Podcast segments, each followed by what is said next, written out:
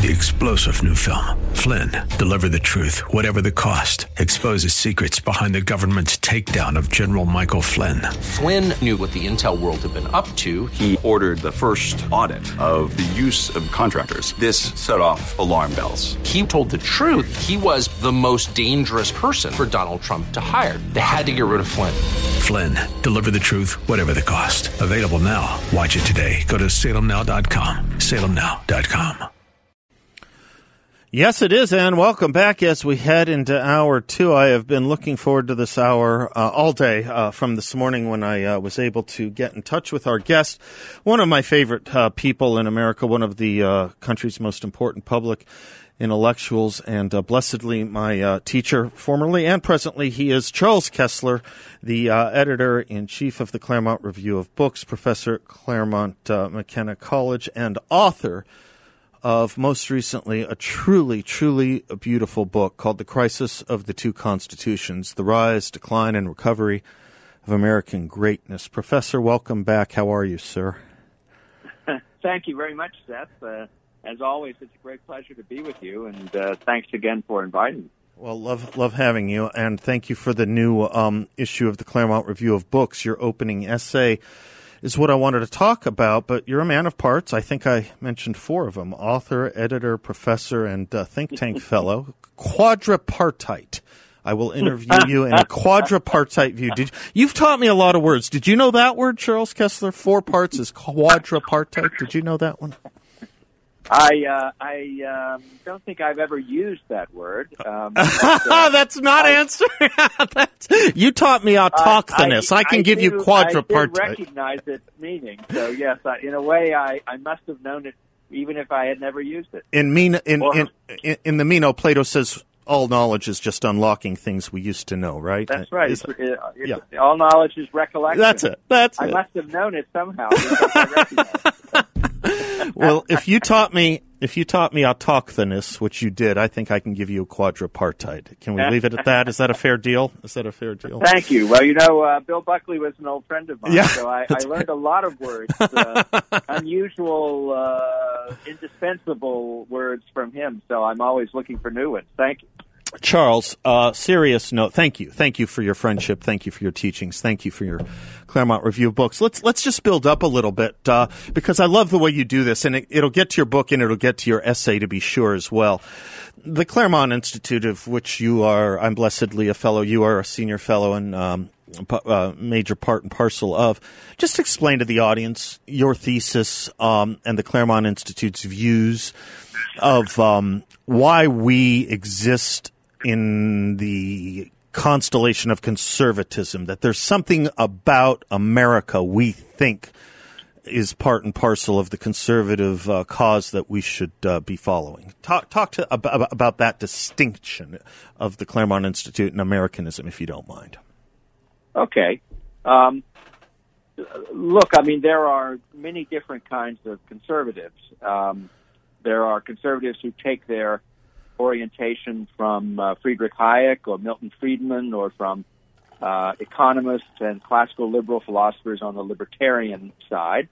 There are conservatives who follow Edmund Burke and Russell Kirk uh, in making sort of uh, traditionalist uh, arguments within conservatism, and we respect those and and we've learned from them. Um, but uh, the Claremont Institute's kind of conservatism is different uh, our starting point is America. Um, and we, we, we choose this starting point both because it's our own um, and because it is, I think, uh, uh, it contains what is essential to our political um, being and our political consciousness, and because it is so imperiled by modern liberalism, mm. because um, over more than a century, modern liberalism has been uh, transforming um, America. It's been turning this country into a different country, a different kind of country. And as important as um, Burke's lesson that slow change is the method of conservation uh, uh, uh in any in any political body, and as important as the case for uh, sort of um, minimal government and maximum free markets are in libertarianism. Those things are, are important, but they don't really get to um, the cancer that's eating away at America today. Um, because that cancer really goes to our national identity. What what is America? What it's what is it supposed to be? What are American citizens supposed to do um, as citizens? And and that's why the our point of view, which makes a lot of uh, of Abraham Lincoln's example and the founding fathers' example, uh, and sort of the statesmen of our history and the and the way they spoke to citizens and the way they thought about political problems. We think that whole inheritance is the is the really vital one right now because it's precisely that inheritance that the left is trying to uh, transform, which really means uh, you know replace, destroy, uh, and make a new a new America. You, the benefit, Professor Kesler, of great teachers yourself once told me that one sign of a great teacher is he can give the lecture you know he's going to give several times over, but each time you hear it, you learn something new. Listening to you on this, I either just learned something new, either just occurred to me, or it's really bleedingly obvious and I'm late to the game, but you tell me. okay.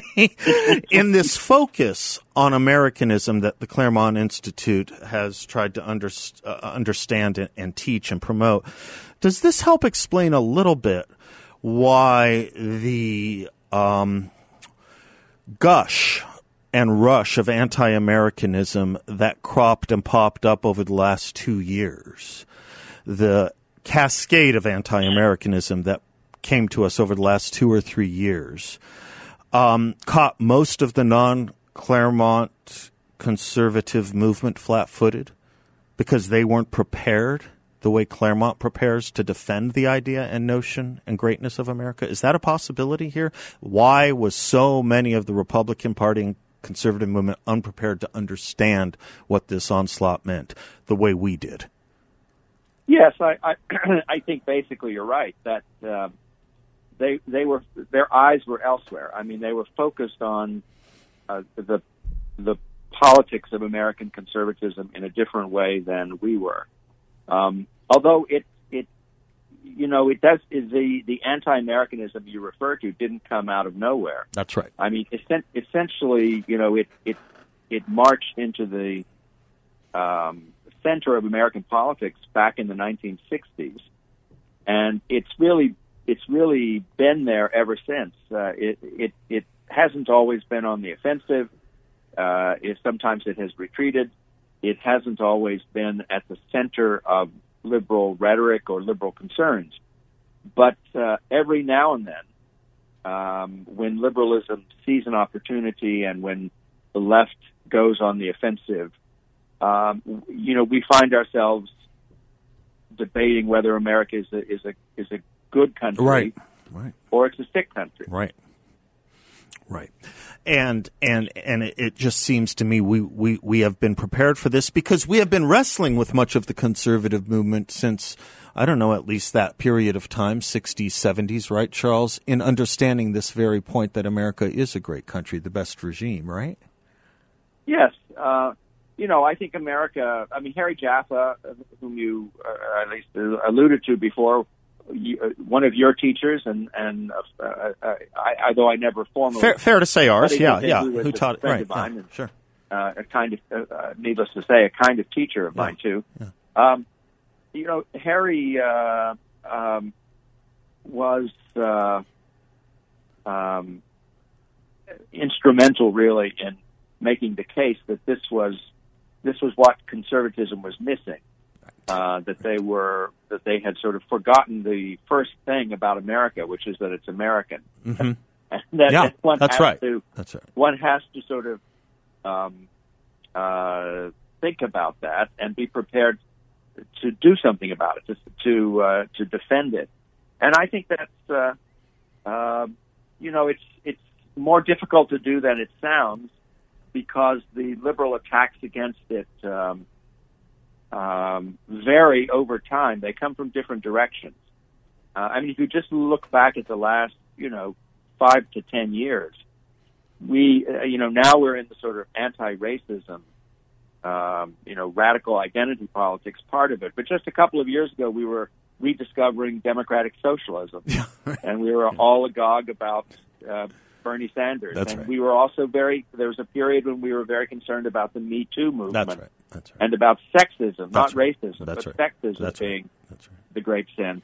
And so, you know, uh, uh, the left in America can, um, you know, it has it, it plays these different themes uh, and can switch from one to the other. These leitmotifs, in a sort of Wagnerian way, emerge uh, at different times, and you they all have what they have in common is their a critique of America as either systematically racist or systematically sexist or systematically um, capitalism. Let me hold you But- right there as we as we have Yeah. to hit this break. We'll pick up on it on the other side. We are talking to Claremont Review of Books editor in chief Charles Kesler. I'm Seth Leibsohn. We'll be right back.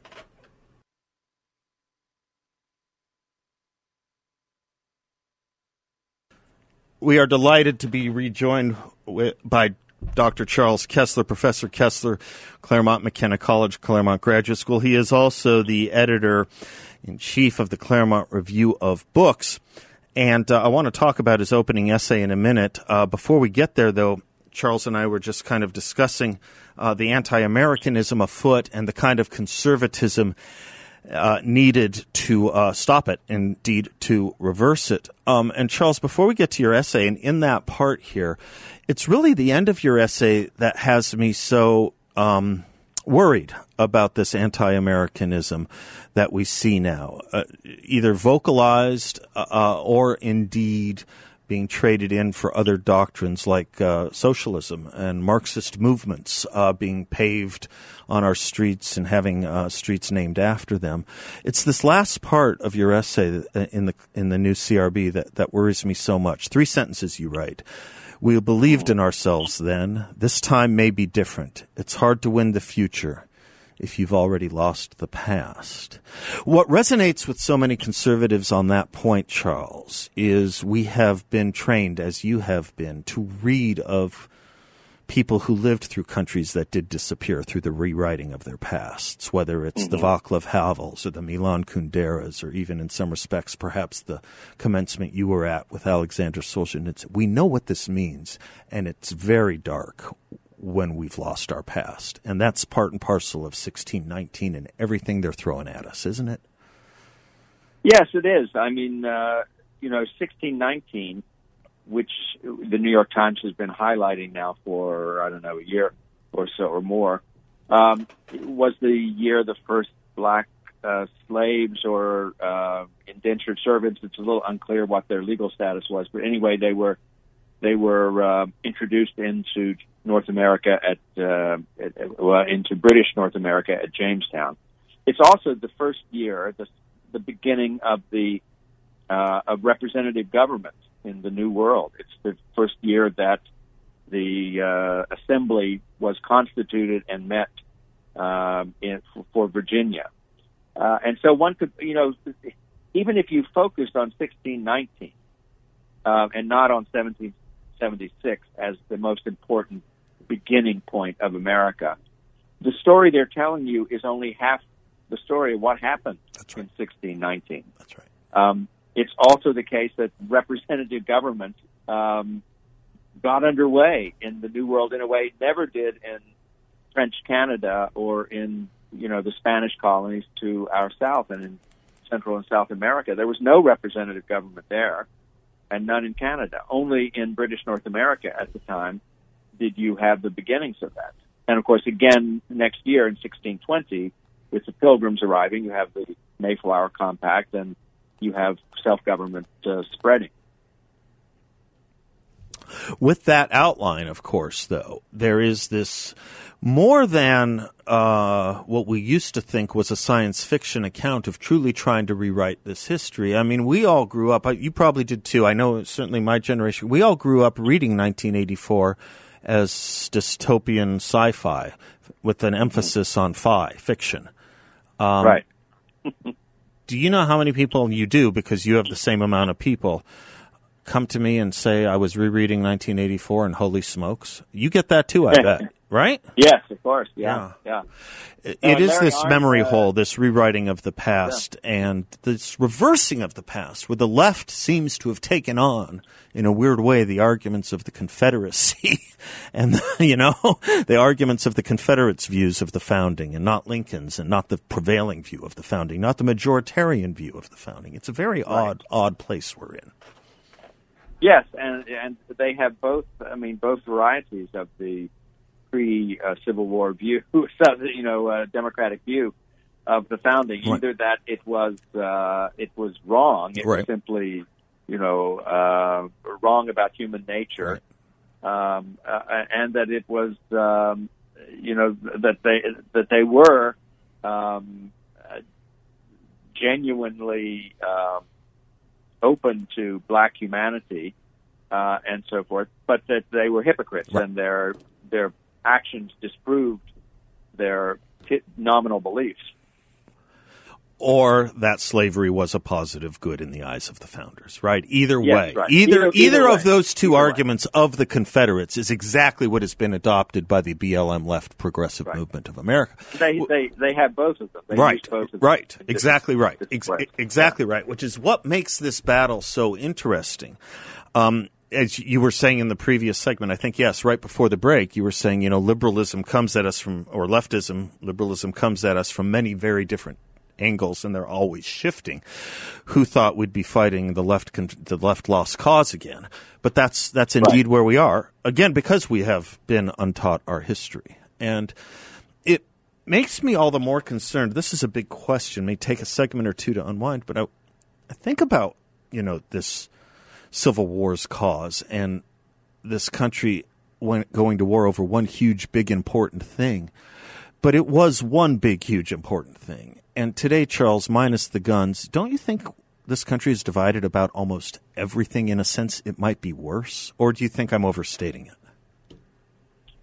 Uh, No, I don't think you're overstating it. I mean, we're not quite at the breaking point Right, yet. right. We're, I, it it does feel like we're, you know, in the 1850s, the early 1850s again, or at least we're rapidly approaching them, and that uh, it's just very hard to, you know, find. People talk about common ground and compromise and so forth, and we're desperately searching for those grounds. But the problem is, if you have um, half, you know, if half the country believes it, it's fundamentally unjust that, that America is systemically racist or one of these other things, but systemically bad, uh, and the other half believes it's to the contrary, it's systemically just and a good, it's a good country, uh, you know, one worth preserving and uh, and uh, uh, enhancing. Uh, how do you keep house together? Right. you know, with one one half the people believe the country is a a sick uh, society and that needs fundamental transformation, and the other half believes it's the best society in human history, Mm-hmm. um, founded on you know uh, clear moral truth, uh, which has been imperfectly realized over the years, but has been fought for and uh, and died for, and increasingly attained over the years. Uh, that, how do you, uh, you know, it, it's very hard to imagine you can find a compromise between those two positions. Our guest is Charles Kesler, amongst other things, editor in chief of the Claremont Review of Books, but also also author. I described the book as beautiful earlier. It is, and it's also the answer and um, the roadmap for the way out. Author of a brand new book, Crisis of the Two Constitutions: The Rise, Decline, and Recovery of American Greatness. If you're interested in any of these things Charles and I are talking about, uh, with regard to America, Americanism, the Constitution, constitutionalism, and the war against the West, this book has it all. Crisis of the Two Constitutions with Charles Kesler. We'll be right back.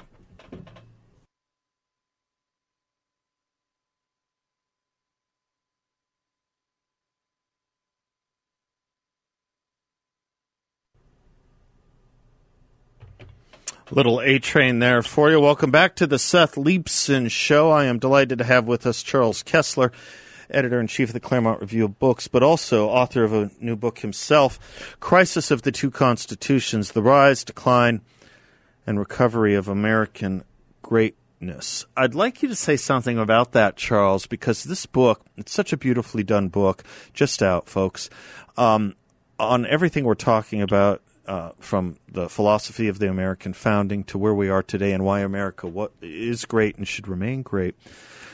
Um, I'm I, am i am thinking our teacher who you mentioned earlier, Harry Jaffa, put his finger on this in a way that was probably surprising at the time, but looks prophetic now. I think it was around 17, uh, 1976 when he wrote. In 1776, how did he put it?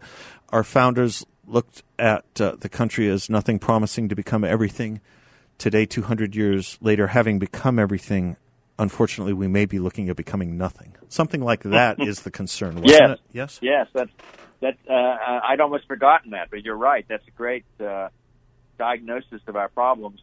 Uh, and many decades ago now, and before we had, you know, won the Cold War, but winning the Cold War, uh, in a way, only exposed the internal problems of America uh, even more and made them more um, you know, dangerous, frankly. That being so, that being so, the dangers we face, it has kind of given us this new pandemonium. If 1850s and 60s were about one big thing, we now have so many big things, which really is why it is a crisis of two constitutions. The recovery to American greatness is, is, is in a sense then, it's it's almost self fulfilling, is is it not, Professor? It's it's a it's the true revolution of just keeping the revolution, isn't it? As you've written before. Yeah, well. What we've got to do is, um, I mean, I I have a chapter in this book which is about uh, Ronald Reagan, which mm-hmm. I think is, um, for me, was a very uh, interesting chapter to pursue, and it took me a long time really to sort of um, deal with all of the of the evidence and with the thoughts I had about it, and get it into the form I finally did get it into for this book. Uh, but Reagan, you know, Reagan was a, a great conservative statesman. He was a great American statesman. Um, but and he he saw the problem of America uh, very clearly that uh, we were becoming a different country um, than what the country we had been because we no longer had a sense of our own uh, or what made us uh, a force for good in the world uh, and at home. We had lost the sense of what he called uh, unambivalent patriotism. We mm-hmm. didn't know how and why to celebrate ourselves properly. Mm-hmm. Um, but he said that having himself sparked a kind of great revival of American patriotism in the course of his two terms in office and and you know for many years thereafter. But he himself saw that he had not succeeded in institutionalizing that patriotism.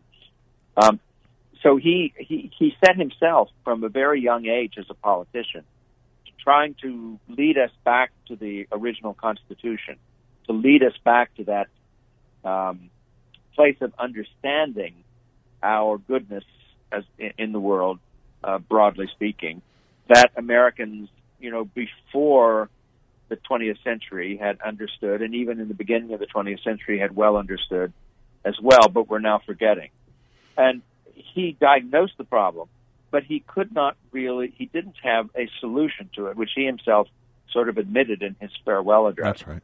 And the, and the problem was, um, he had a kind of Mayflower Compact model of, of American politics presuming that the people were a good people, a virtuous people, and that you could count on that. And what you had to do was sort of put the people back in charge of the government rather than let the government be misleading and dominating the people. But the problem was the people themselves were now confused about why they had been good and how they might be good again. And and in order to persuade them, you couldn't just, you know, empower them. You couldn't just give them restore their sovereignty. You had to really educate them. You had to teach why America was good. You had to argue with the premises of the left and that's very difficult for conservatives to do. Oddly enough, you know, there's this interesting debate going on. You've seen it, no doubt. People who tend to be pro-Trump tend to say the nostrums of, and nostalgia of Ronald Reagan in the 80s were great then, but maybe not so good for us right now. And the people who are never Trump say, boy, uh, Reagan and Trump were just such two different animals. Uh, there's no comparison. Right. But I agree with neither. I wonder if I can run that by you and get your thoughts on the other side of this break. Sure, because I, I'm thinking about this problem too. Excellent. We'll be right back with Charles Kesler.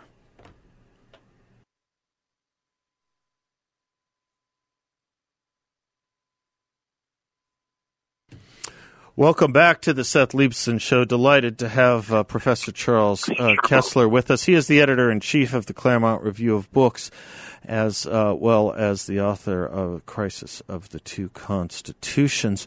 Uh, Professor, um, I um, I would say this: he changed the federal judiciary from the Supreme Court down. He um, he slashed taxes and regulations to promote tremendous growth. He destroyed uh, and lift people from poverty to middle class. He destroyed a great enemy of the United States, and he reinvigorated an interest in saying the um, quiet part for the majority of Americans out loud, which is this is a great country and we shall defend it. About the president I just said, you could say Donald Trump or Ronald Reagan.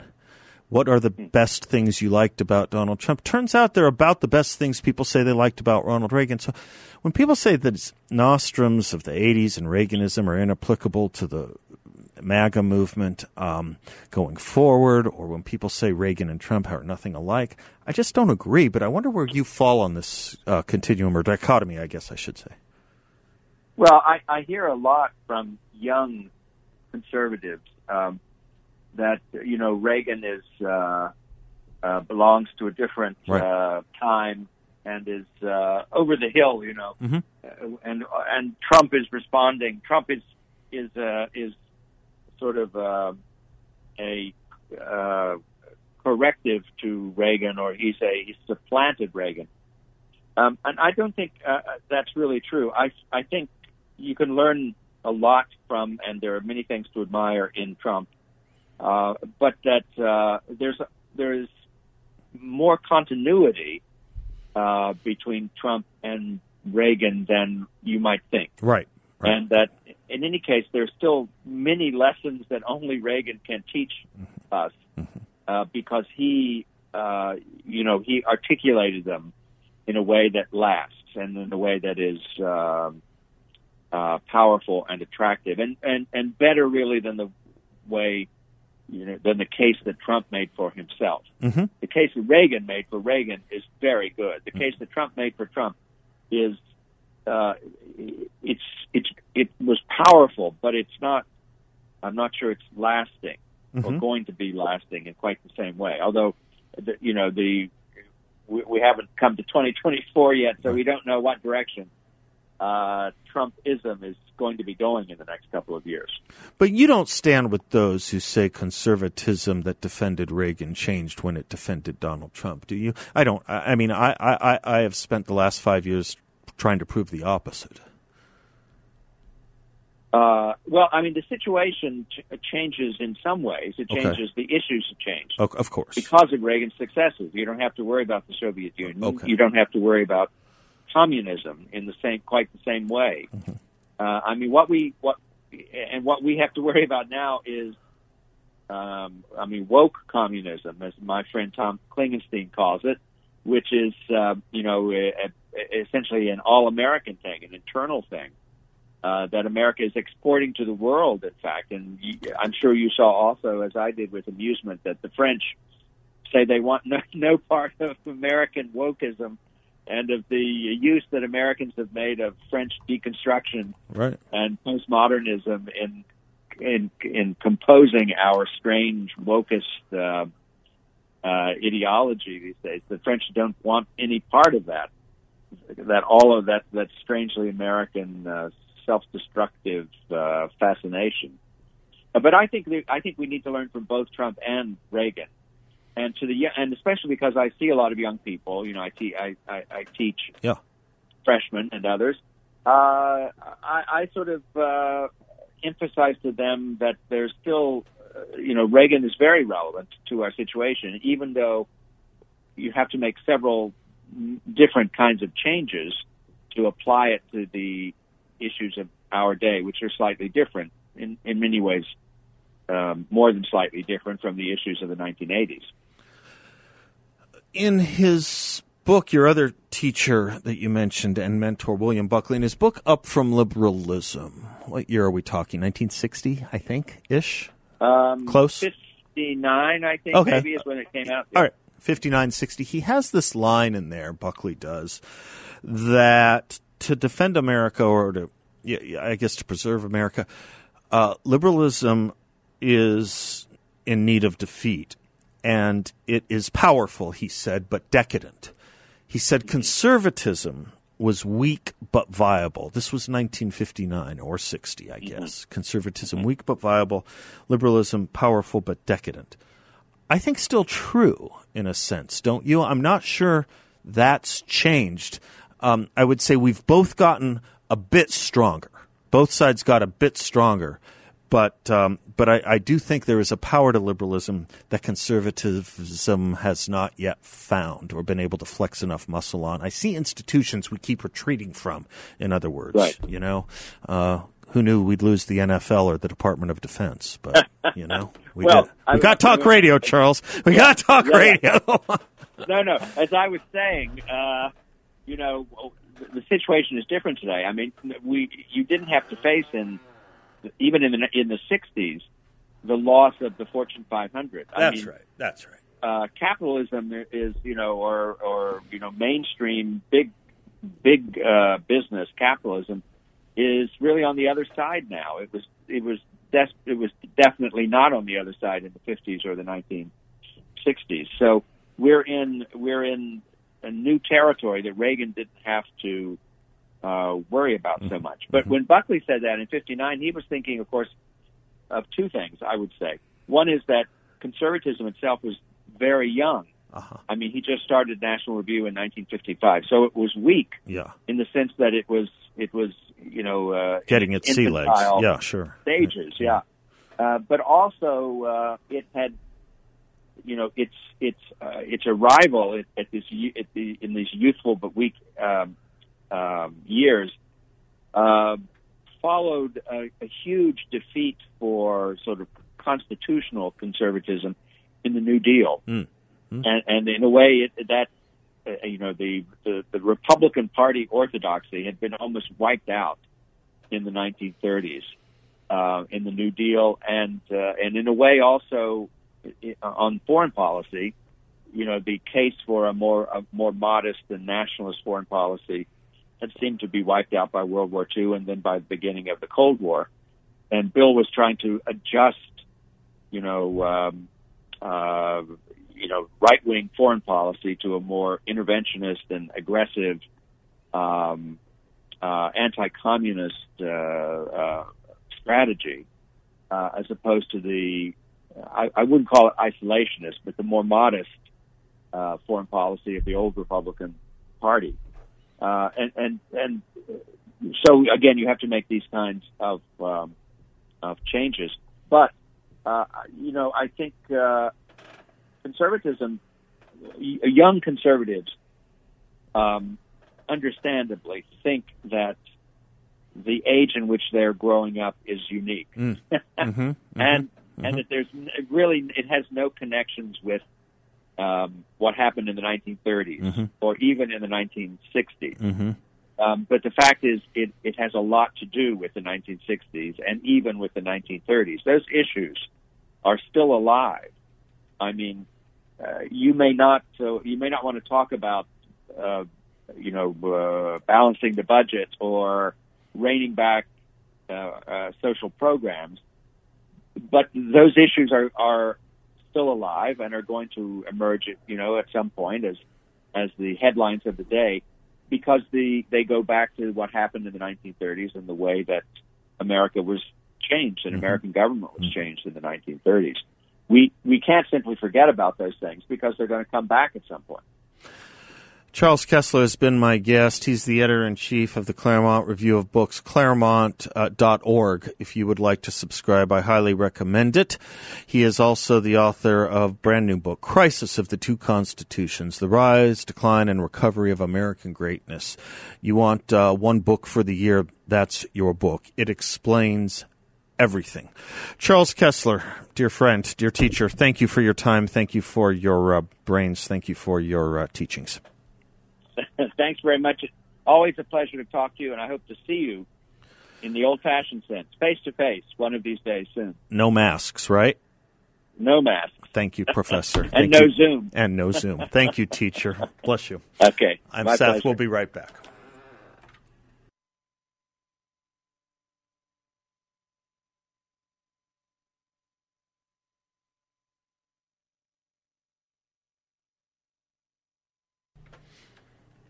Welcome back to the Seth Leibsohn Show. One thing we all do stand against is um, uh, distaste for monopolies. And if um, you think Washington spending is a mess and corrupt, wait till the power company monopolies are done with you. So if you're thinking about going solar, you want to call my friend Solar Sandy. Not only did she bring integrity back to solar in Arizona, the, major difference between Solar Sandy and the other solar companies is that she actually figured out how to truly zero out your power bill. So important. If you do go solar, you do it the right way, and Solar Sandy is the right way. She has the formula.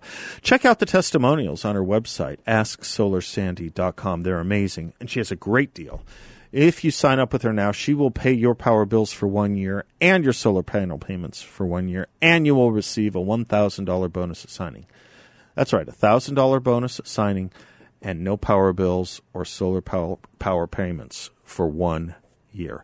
She'll do appointments in person or by Zoom, and you can get started by going right to asksolarsandy.com, asksolarsandy.com, or give her a call at 623 850 8229. I'm Seth Leibsohn. We'll be right back.